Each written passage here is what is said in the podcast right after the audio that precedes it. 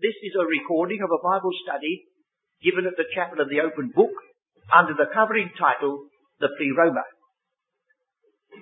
This evening we are turning to the New Testament.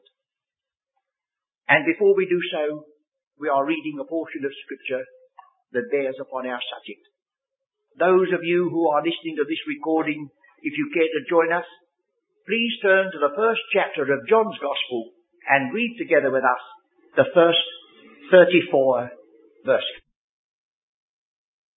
At one of the early meetings of this series, under the heading Pleroma, I said that we'd got a subject that could last us for all our time.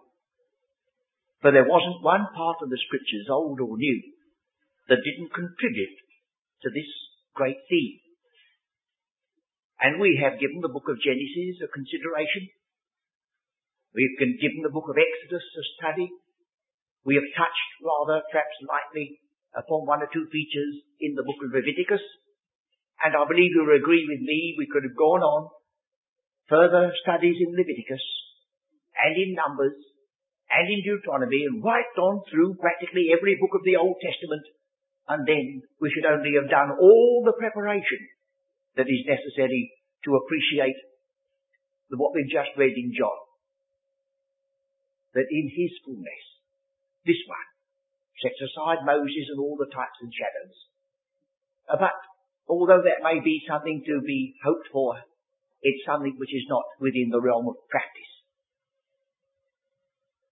So I felt that it would be wise, especially as we are using these meetings to make recordings to help others in distant parts, it would be wise to say, well now, alright, for the moment, We'll leave the type and the shadow of the Old Testament and we will come over into the New Testament. Otherwise, you see, there's a fair possibility that we may go on with a type and shadow to the end of time and never reach the reality. Well, that would be sad, wouldn't it? So after we've given as much attention as we feel possible in the New Testament of this study, we've got plenty more waiting for us back behind in the Old Testament, so please don't think that when we get to the end of this chart, we've got to the end of all things, we shall still be needing all that the Old Testament contribute to make this subject gloriously true to us. But I think you'd agree with me, it would be a good thing if now we turn over to the New Testament so that we can see more or less what all this is leading up to. Now I take this word pleroma, and there are one or two usages of it which have no direct reference to any doctrine. I mean, you might take any word almost and say, well, you can't introduce that. That's just the casual way in which it's employed. But I've lifted out all the words of the New Testament, in the New Testament, where this word pleroma comes, which had any bearing upon our team. And then yesterday, I was amazed to discover that I left a section clean out. So I have to have a surgical operation on the chart in front of you, cut one lump out, put another piece in. I'm afraid you'll be able to see where the joint comes, but I just, what they say, saved me bacon. Well, I was very keen that nobody should feel that I'd left something out on purpose. It was an accident. But I'm very glad also that I saw it in time so that we can have it before us. I feel it's a testimony to the scriptures to think you can take a key word like this word pleroma, put it down, and then stand back and look at it and almost see it take its place.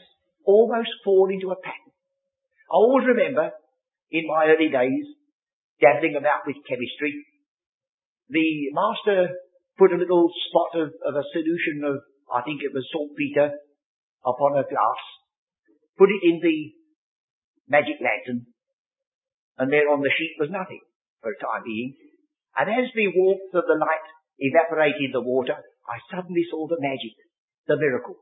All of a sudden, these little tiny particles became visible and they all were in precision, every one of them taking their rank, every one of them exact geometrical perfection, so that you could have examined them under a microscope as we did. There they were.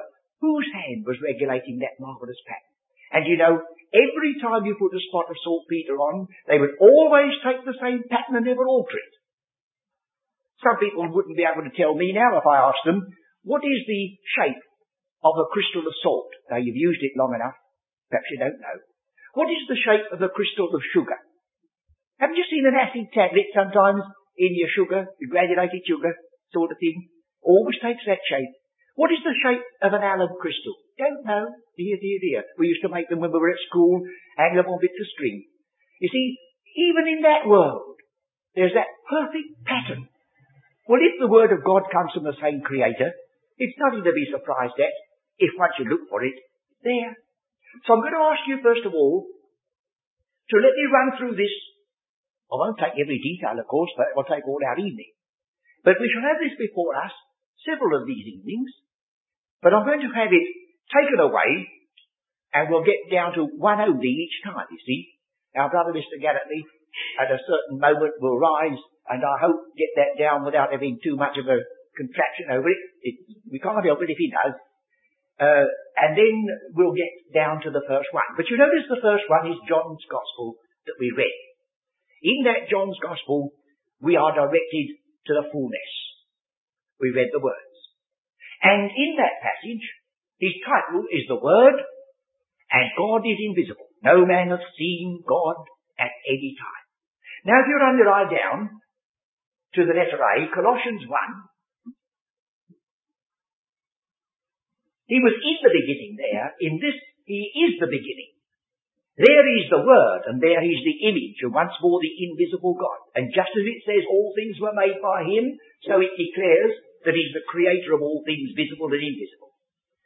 I think that's evidence we've got a balance. We needn't go any further with that. Then we come back onto the story, Galatians chapter 4. The apostle is marveling that these believers who had come out of darkness into light, come out of paganism into Christianity, should now begin to hover and turn back to the weak and beggarly elements from which they've been delivered. And he says, if your faith, or if your religion amounts to days, months, times, years, I'm afraid of you. Well, then you see, you run your eye down to letter B, and Colossians 2 says the same thing. He says, you've died to the elements of the world. Let no man judge you with regard to holy days and new moons and Sabbaths. They are shadows of things to come. The body is of Christ. And then we have, in the middle, these two sections. First of all, we have Israel over against the Gentiles, and then we have Christ and the church of the one body, and that exhausts the references to the word fullness. You will notice in Romans 11:12 where the fullness comes, fullness of Israel, fullness of the Gentiles, there's a word to provoke to jealousy. And when you look at the balancing passage in 1 Corinthians 10, 26 and 28 in the vicinity, there's to provoke to jealousy. That's no accident, friends. We've got to find out why when we come to it. And then in the middle, we have the fullness of the Gentiles be come in, and when I come to you, I hope to come in the fullness of the gospel. Then we have Ephesians, that he's going to head up things in heaven and earth at the fullness of seasons. The church is the fullness of him that filleth all in all. The prayer is that we may be filled unto all the fullness of God, and the goal before the church of the one body is the measure of the stature of the fullness of the Christ. Well, I think you'll agree with me that if we could only approach some spiritual understanding of this vast amount of teaching, it will be well worth coming to the chapel of the open book, even though it rains sometimes, or whatever else may happen. Well, now I'll ask our brother if he will just kindly take this first one down dispose of it as easy as he can, and we'll turn our attention for the rest of our time to John, the first chapter, and particularly the first 18 verses. The prologue, as it's called, that's only a very uh, highfalutin name for a preface or introduction, occupies the first 18 verses. It has a peculiarity about it, inasmuch as it starts off with a philosophic term. It's not ordinary people can immediately appreciate why Christ is called the Word. It doesn't seem a, a title to give a person, does it? The Word. Now, one of the things which I think every one of us would agree is that whenever you're speaking to people, you ought to find some common ground. If you can't find any point anywhere where you agree, you'll never get anywhere, will you? So, John was living in Ephesus at the time when he wrote this gospel. And Ephesus was the junction between the east and the west. And in those days, they had been all surrounded by, and there was a great tradition still of the philosophers for which that part of the world were famed. If you, if you were going to go to the university and take a course in philosophy, you'd have to go back there. You'd be drilled in Socrates and Plato and Aristotle and all the others whose names perhaps are not so familiar. Well now, if you're dealing with the people who are steeped in philosophic terms, well then you start with them. And they'll listen to you. You see, the Apostle Paul did the same thing in Athens. He didn't quote the scriptures when he stood at Athens. He said, I perceive you're a bit too religious. As I came by, I saw that you got an altar to an unknown God.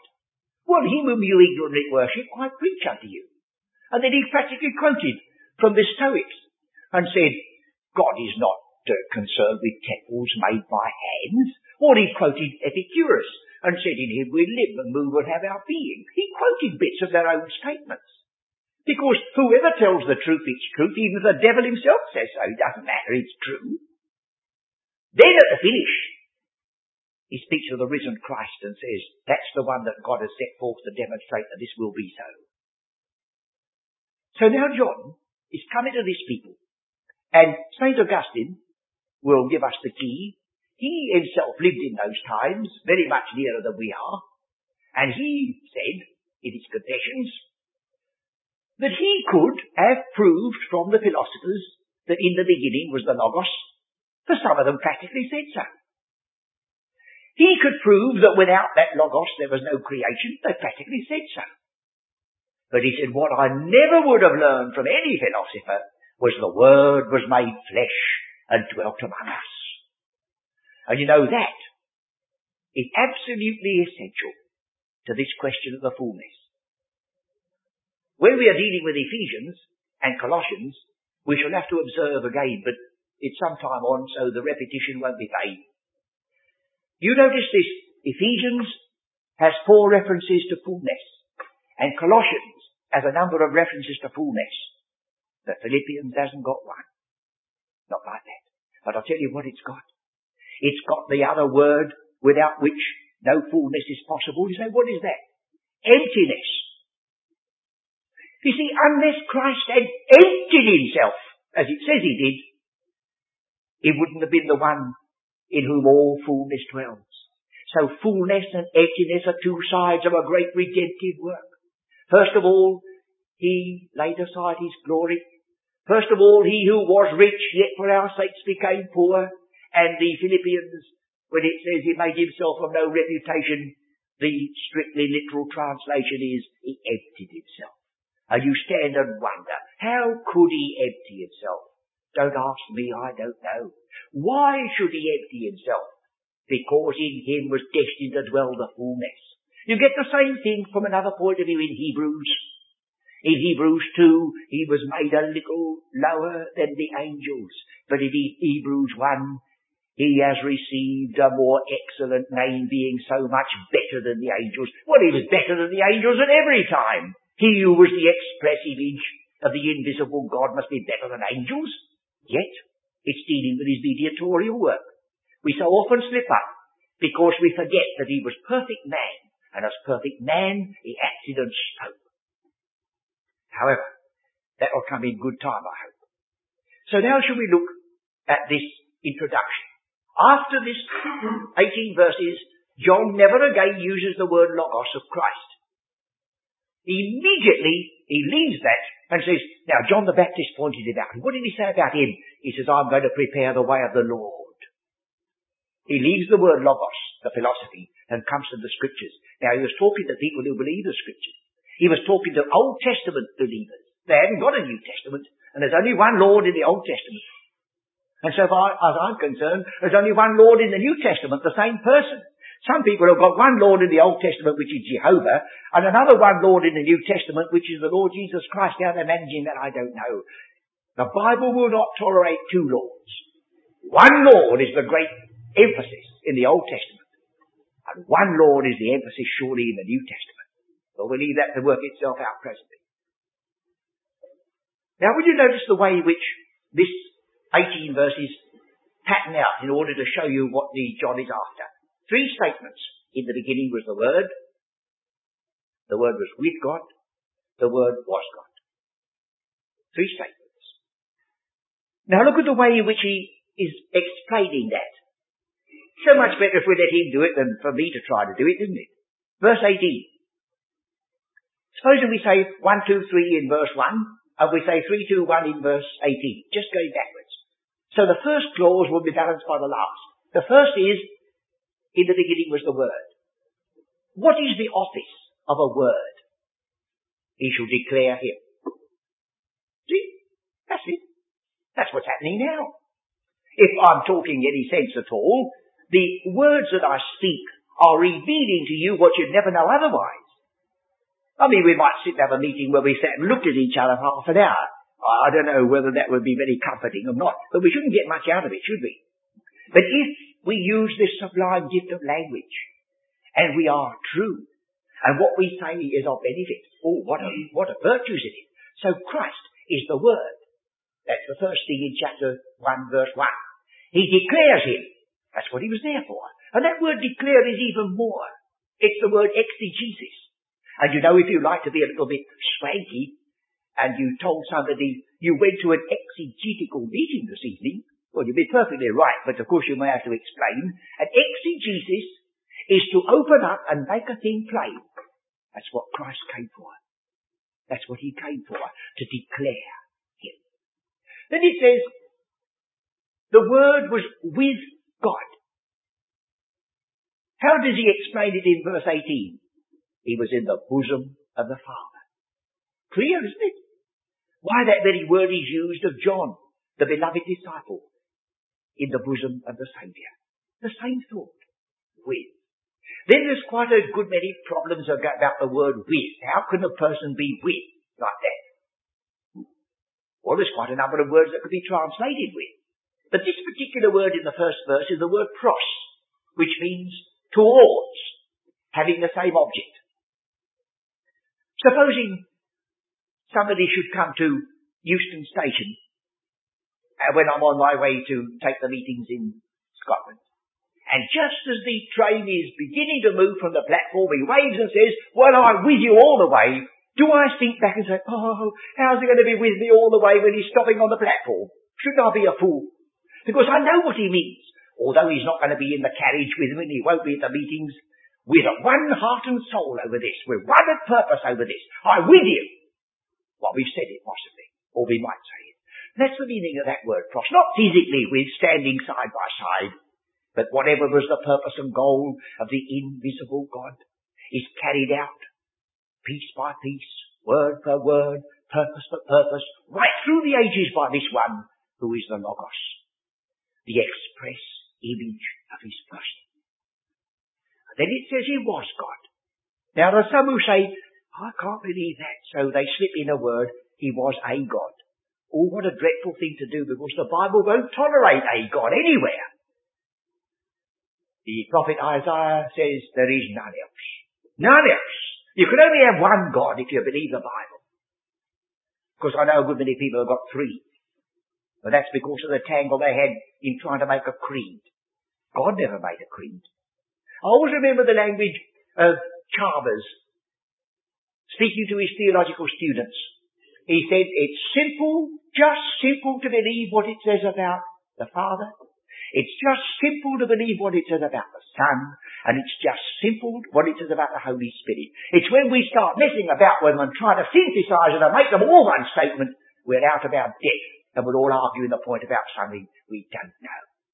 Now, John doesn't hesitate to say he was God. We may say, well, I don't quite understand. Friends, if you said you did understand, I shouldn't believe you, so don't worry. The next thing I'd like you to notice is, in verse 3, all things were made by him. Now, we may not be so, so conscious as a Greek would of the change of a word here. In verse 1, it's the verb to be. I'm sorry I have to speak about grammar, but you can't help yourself. Be, the verb to be, gives us the word is and was. So when it says, in the beginning was the word, it's the verb to be. But when it says all things were made by him, it's the word ginomai, meaning to become. To become. Come into being. Now there's all the difference are saying he is, or he was, or he's come into being, isn't there? Now, will you turn to John 8 and see how the Saviour links those two together? John 8. He's speaking to those who were opposing him. And he says in verse 58, Verily, verily I say unto you, before Abraham was, I am. Now the word was is the verb to become. Before Abraham came into being, oh, now we stop. I am. That doesn't make sense, does it? Because we are creatures of time and place. And the verb is dealing with time. It's got its tenses, past, present and future. But this one who's speaking, they looked upon him and said, you're a Jew, only 50 years old. This one breaks all rules of grammar. They don't apply to him. He said, before Abraham came into being, I am. Have you ever heard of anybody talk like that? If you did, they're either crazy or a blasphemer. But he said it. And they only had one answer to him. They took up stones. And ultimately, friends, John gives you two alternatives. You either stone him, or at last you fall at his feet like Thomas. God will not allow you to sit on the fence. It's one or the other. So here he says, before Abraham came into being, I am. Well, we've got the two in John. I am the Word. Not that I came into being, I am. All other things came into being through him. And then John goes out of his way to put it the other way around in case you missed the point. And without him, not one thing came into being which did come into being. That's creation. Now if you run your eye down this chart, you see there in this letter B and C and D, all things egenito dia. Can you see those green letters? Egenito dia. Well, that's the word to become through. Now run your eye down to, where does that come? Letter B. I've lost it. Oh, letter C. Oh, I see it is. Verse 17. Grace and truth, egenito dia. Can you see those two come together?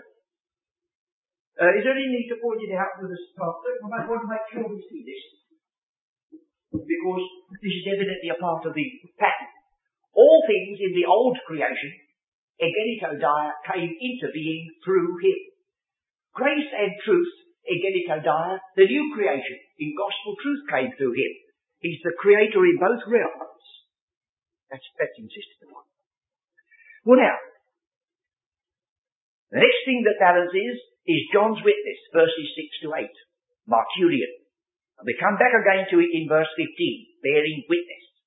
It's interesting to see that the word witness or testify is our English word martyr. Nearly every time a letter U is brought over from the Greek language, it's turned into a Y.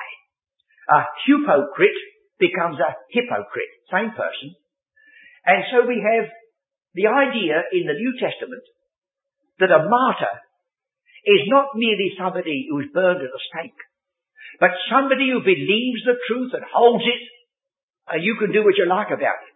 You see, a real martyr, he doesn't go out and say, oh, I wish you put me to death. If he's got any sense, he hopes they won't. But he takes this point, he says, look, I'm not debating with you. I could never go back from what I see in the Word of God. Now do what you will.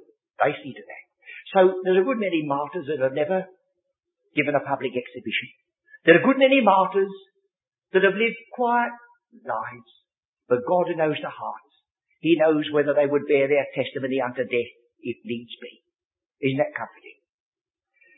Well, now we come in nearer to the centre of things. In this uh, when we get God manifest in the flesh, as the 1 Timothy says concerning Christ. That was the true light that coming into the world, and the world was made by him, the world received him not. Then comes the change. As many as received him, to them gave he power or authority to become the children of God. And then we get the astounding statement, verse 14. And the Word was made flesh. It is an astounding statement. We've only got to look about us and say, well, I, I can't believe this world came into existence just by accident. No. Some believe that, but I don't see how they can. But to think that the scripture says all things were made by Him. Now some of the things that He made are so far off that the scientists can't use ordinary terms and say it's so many million. He wouldn't have room enough on a blackboard to write the millions. So he says it's so many light years. Light years. Light travels what? 180,000 miles a second. 180,000 miles a second. Well, how many seconds are there in a year? There's a lot, isn't there? Multiply that by 180,000, and that's one year. And some of these stars are hundreds of light years away. And there's not one thing made which he didn't make. Well, I'll give you explicit statement, Hebrews 1. Thou, Lord, in the beginning hast laid the foundation of the earth, and the heavens are the work of thy hands. They shall perish, but thou remainest, Jesus Christ the same. Goodness me, I've got no difficulty in bowing in the presence of that one whose hands frame the heavens. I, I know no other God. God himself is so far removed, the absolute, the unconditioned, the invisible, I should never have known him, and he would never have had any contact with me. But he stooped first to use men, and then he stooped to come as a man. And if we put it that way, say, oh, I can't believe it. But it says, the Word, who was in the beginning with God, the Word by whom all things were made, was made flesh. Now it says, He dwelt among us, tabernacled among us tabernacle, just temporarily, living in a tent. That's all he occupied here. And then he went away to glory. Tabernacled among us. But he brings with him all the glorious thoughts of the tabernacle in the Old Testament and anticipates the glorious statement in the New. When there's a new creation at last, the tabernacle of God is with men and he will dwell with them. So there was one in this earth in whom the fullness could dwell. This one who was made flesh. And you'll find a stress on the flesh. Don't balk it. He was, if he was not real man, we haven't a saviour. And in the epistle to the Colossians, that in him dwelleth all the fullness of the Godhead bodily wise. Without that body, could not be. And the church, which is the body of Christ, is the fullness of him that filleth all in all. Body. Somehow or another, God has pivoted the whole purpose of the ages on a man. First of all, a man who was a type. He was a broken reed. He collapsed. But he was a picture of him that was to come. The second man, the last Adam. Well, now I want to get to the words which are really bringing us to this passage. The word fullness. Verse 14. And the word was made flesh, tabernacled among us, and we beheld his glory, the glory as of the only begotten of the Father, full of grace and truth. If you could read, and some of you can, the original here, you'll be conscious of the way in which the words are placed and the absence of the article. It's a peculiar way of putting it. And I'm not going to tell you that what I'm saying now should be a substitute. Leave it as it is. But it somehow reads like this. And the Word was made flesh and dwelt among us. And we beheld His glory. That sort of glory that you would associate with an only begotten of such a Father. It's focusing your attention upon some particular aspect of glory. Now when you turn to John 17, as you'll see there are two definite aspects of glory that you must remember.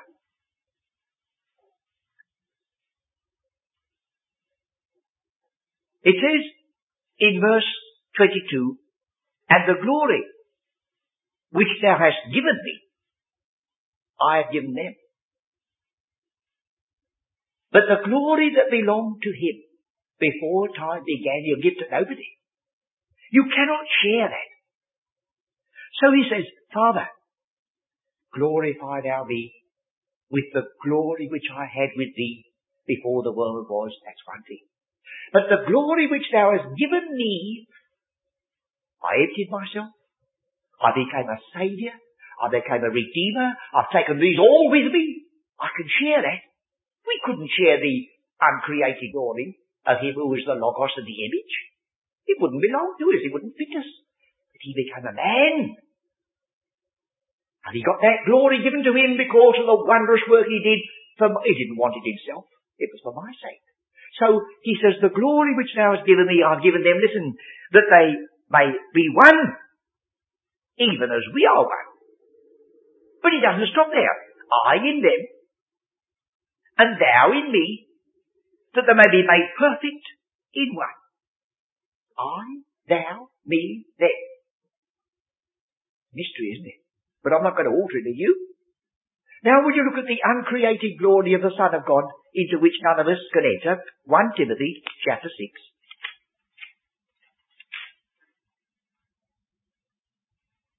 Verse 14. That thou keep this commandment without spot, unrebukable, until the appearing of our Lord Jesus Christ, which in his times he shall show who is the blessed and only potentate, King of kings, Lord of Lords. You and I have no doubt that we are reading about our Saviour. Are we? King of Kings, Lord of Lords. Who only hath immortality. Dwelling in the light, which no man can approach unto, whom no man hath seen nor can see. Now an indiscriminate reading of the scriptures hands that over to God himself, which isn't true. It's Christ that's here. The appearing of our Saviour Jesus Christ King of Kings, Lord of Lords, and He has a, an, an aspect, an attitude, a condition in which no man can ever enter or ever will. So that's the other glory. I can't share that. It says so. But John says, you can this. The glory which thou hast given me.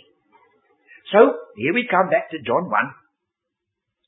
We beheld his glory that kind of glory that you would associate with that sort of son who belongs to that sort of father. Now that's the thing that's coming to me. Because he gave me and you authority to be children of God and share with him. Now the next thing is this. End of verse 14. Full of grace and truth. Here's where our word fullness is coming. The true word fullness is waiting for us in verse 16 full of grace and truth. Verse 16, and out of his fullness have all we received and grace for grace. So now we're on the very subject, aren't we? First of all, full of grace and truth. It would be quite legitimate to take these as they stand and say, give an exposition of all the grace that is in Christ. And then another time, all the truth that is in Him. Who's going to quarrel with that? Or you may go to John 14 and you have three items. I am the way. That's enough for one sub- subject. I am the truth. That's the second one. I am the life. But if you went on further in examining the way in which these words are used, you come to Hebrews chapter 10 and you read, we approach God by a new and living way. But you may be surprised to find that that's the same construction. But nobody in this text says, we approach God by a way, a new, and a living, or a life, do we? Not three things, a new and living way. And John 14 says a true and living way. Not three things. One thing. A true and living way. The figure of speech has got a peculiar name, but quite simple. It's either hendiadys or hendiatris. We say thank you. Now what's it mean? Well, Hen is one. Dia is through. This is two. One by means of two. Or one by means of three. Now grace and truth doesn't mean two things. when Paul, when John uses the word true, he seldom uses it as a contrast or opposition to telling lies. Listen to this. Your fathers did eat manna. So there's no doubt about it that Christ believed that the manna came in the wilderness. Your fathers did eat manna in the wilderness. And they're dead.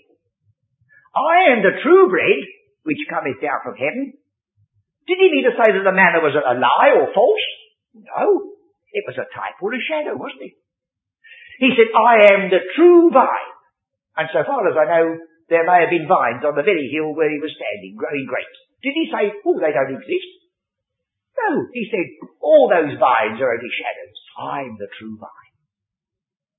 And what he was saying here is, full of true grace. The real thing. Not the type or the shadow. I've told you this little story before. But somebody may gather something from it if it only impresses it on your mind.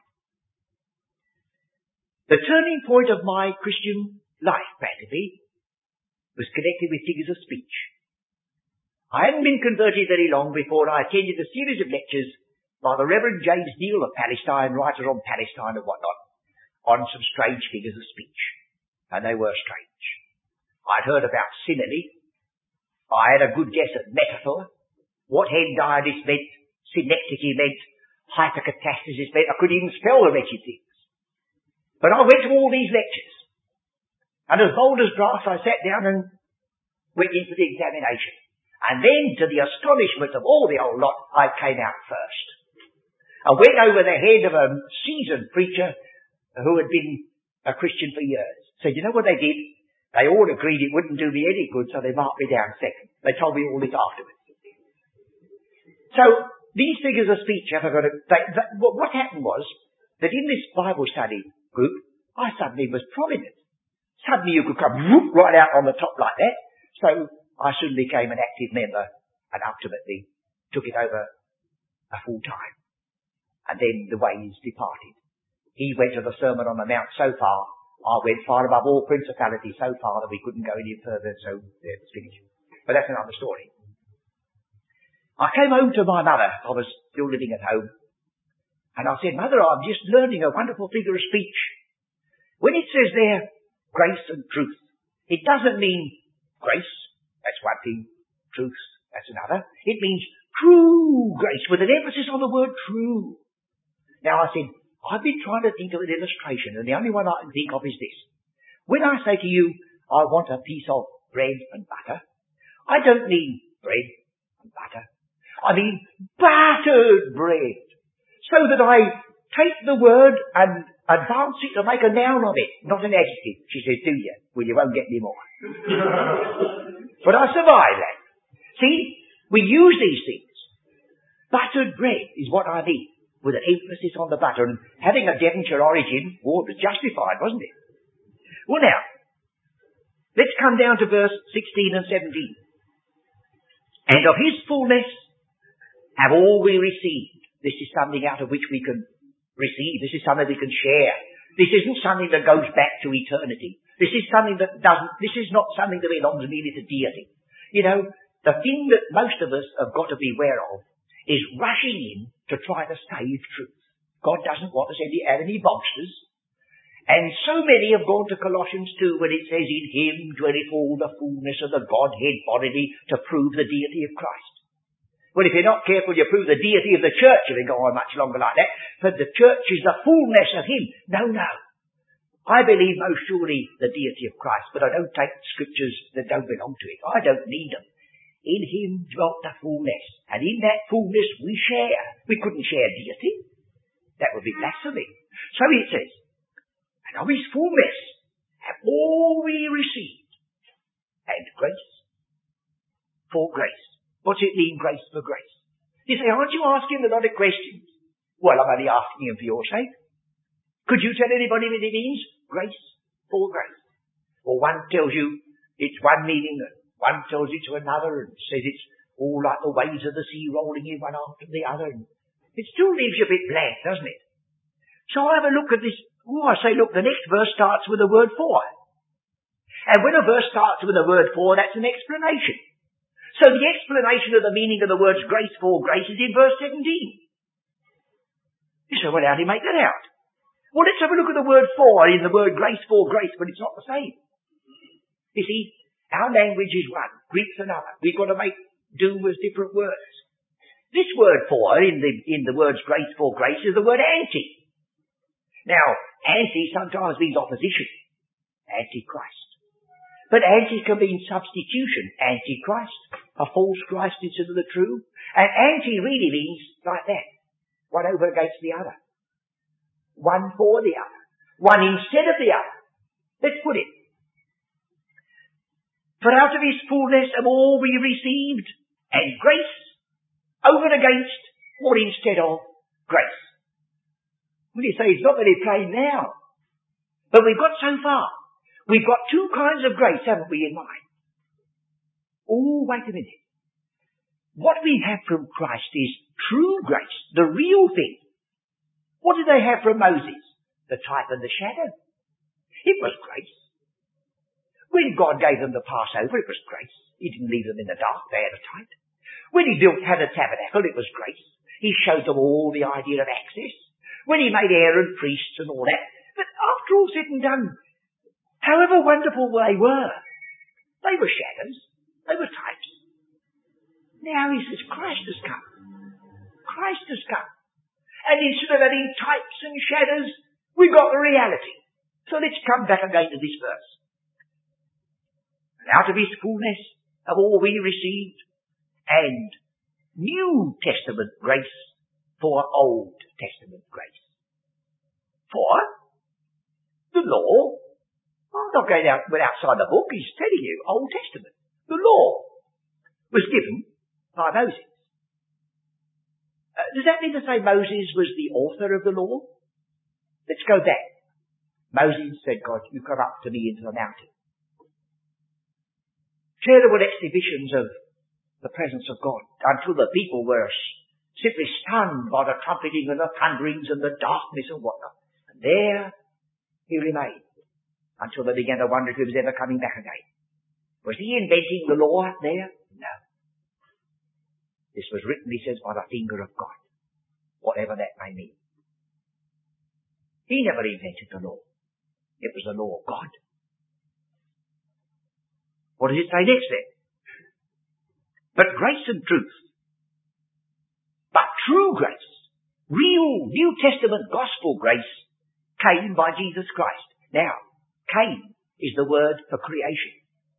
I draw your attention that all things, egenito dia, came into being through him. And down here, grace and truth came into being through him. He's the author and the creator in both realms, visible and invisible. The things that you can handle and the things of redeeming love all stream from him. And so we've got this emphasis now. Then it finishes. No man has seen God at any time. At any time. But you could take me to a passage in the Old Testament where the elders of Israel went up a certain distance up Mount Sinai and they saw the God of Israel. Well, either the Bible's true or it isn't. And if it's true, it can never contradict itself.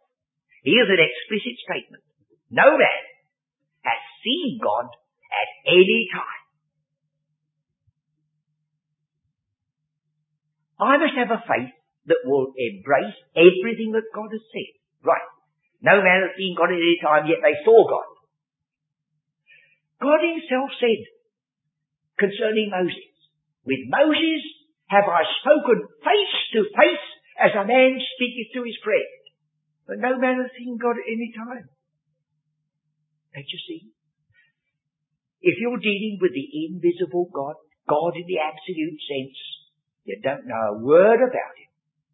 And if you, there's no way of getting into touch with him. You can only meet God when he condescends to come down.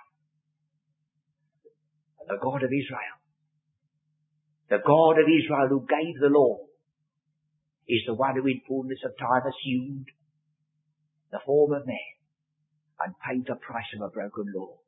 There's the wonder of redemption. The creed in the church says, I believe in God the Father Almighty, maker of heaven and earth.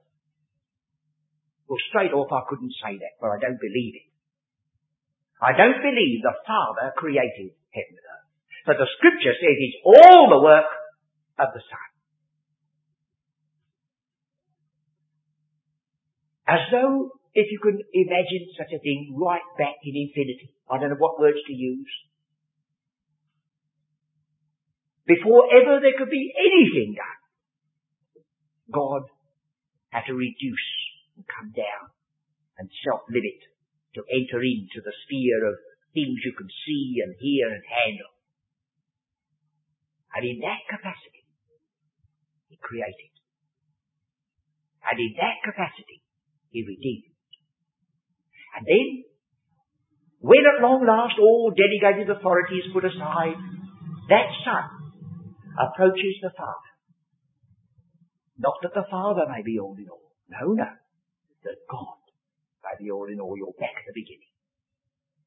But in between, the only God we know is the God of the Old Testament and the Saviour of the New. When it says looking for that blessed hope, at the appearing of the glory of our great God and Saviour, Jesus Christ. Doesn't hesitate to say so. Oh, you'll have some questions to ask, and we'll all have some surprises in the glory. But this is stamped on the book. No man has seen God at any time. Invisible. But we do say, we do learn this, that we see the glory of God in the face of Jesus Christ. No man has heard God. It says here in John, the fifth chapter, two statements. Verse 37. Halfway through, ye have neither heard his voice at any time, nor seen his shape. Yet I heard the voice of God giving the law of Moses, and I saw him Afterwards it says so. Well, hmm, either they're contradictions or we're dealing with two different things. The, now, it's a strange thing. The British and Foreign Bible Society is not out to advocate any particular doctrine. That doesn't belong to their realm. All they're out for is to publish the scriptures in all sorts of languages.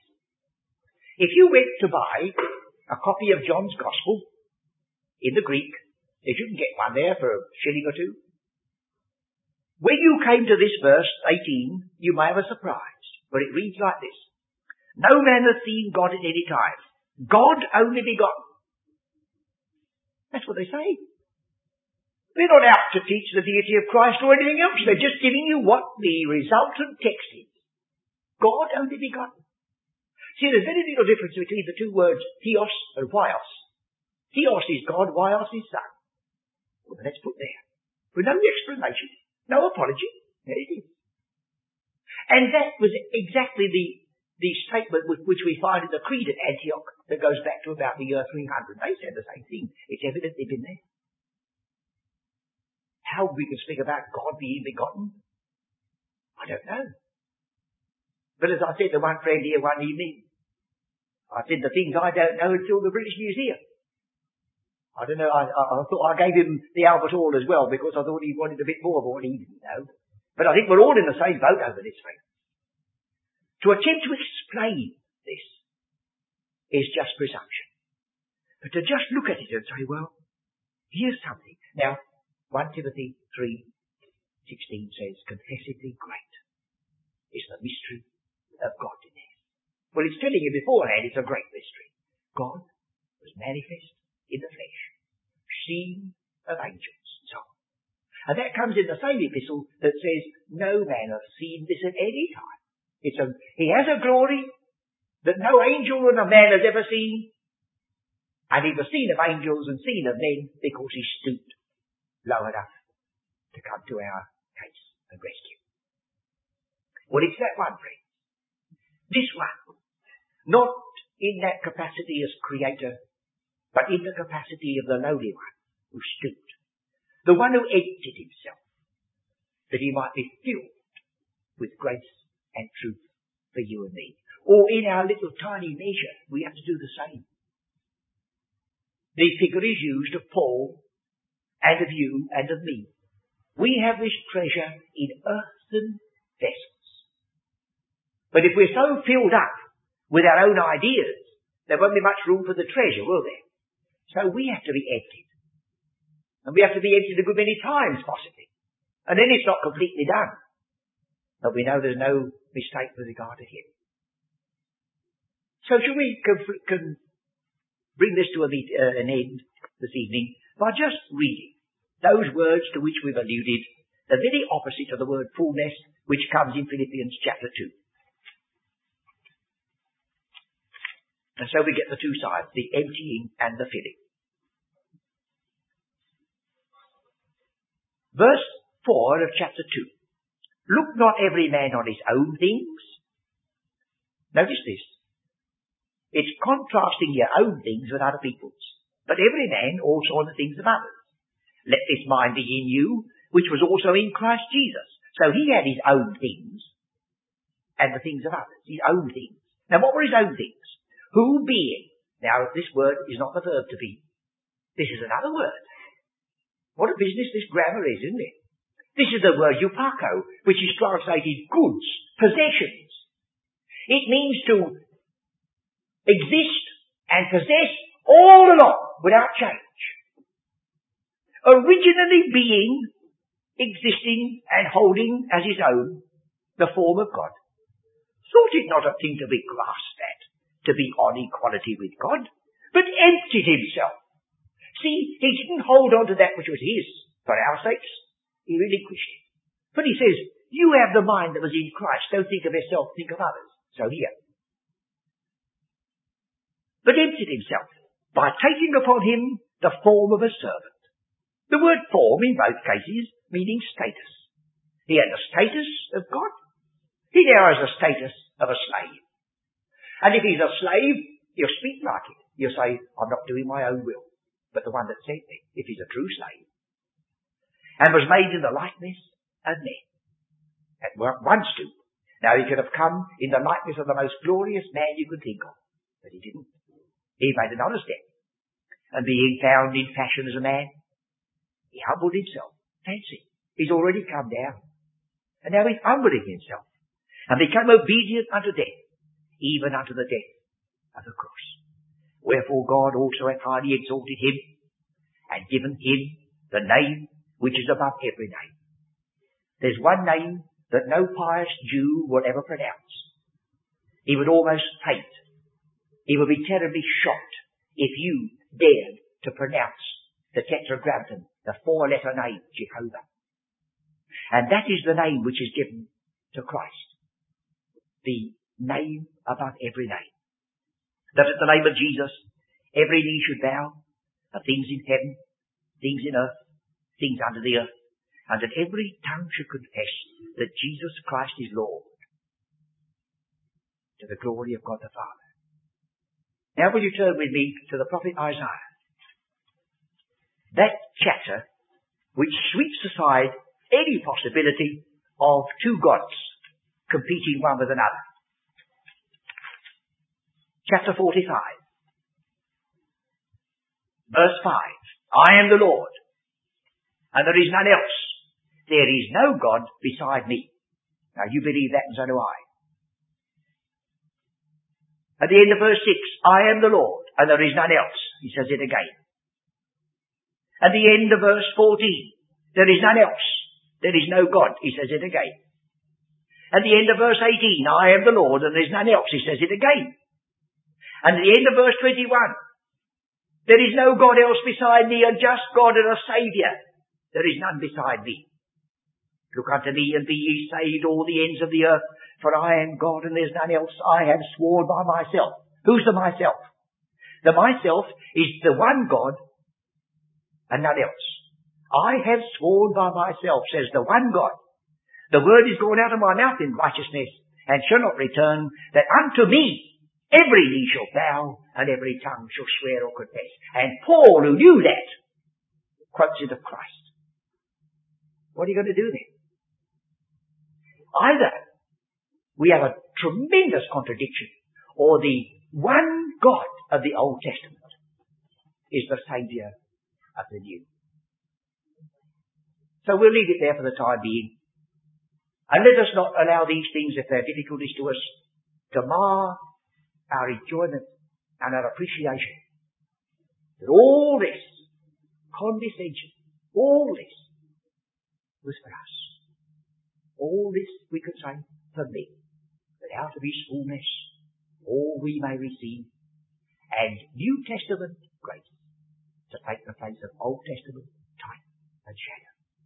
Well, that's the first instalment of an examination of the word pleroma in the New Testament. I do hope that as we go through these references, God himself will take this word and lead us so that it will be impossible for us not to appreciate, in some measure, the wonder of redeeming love.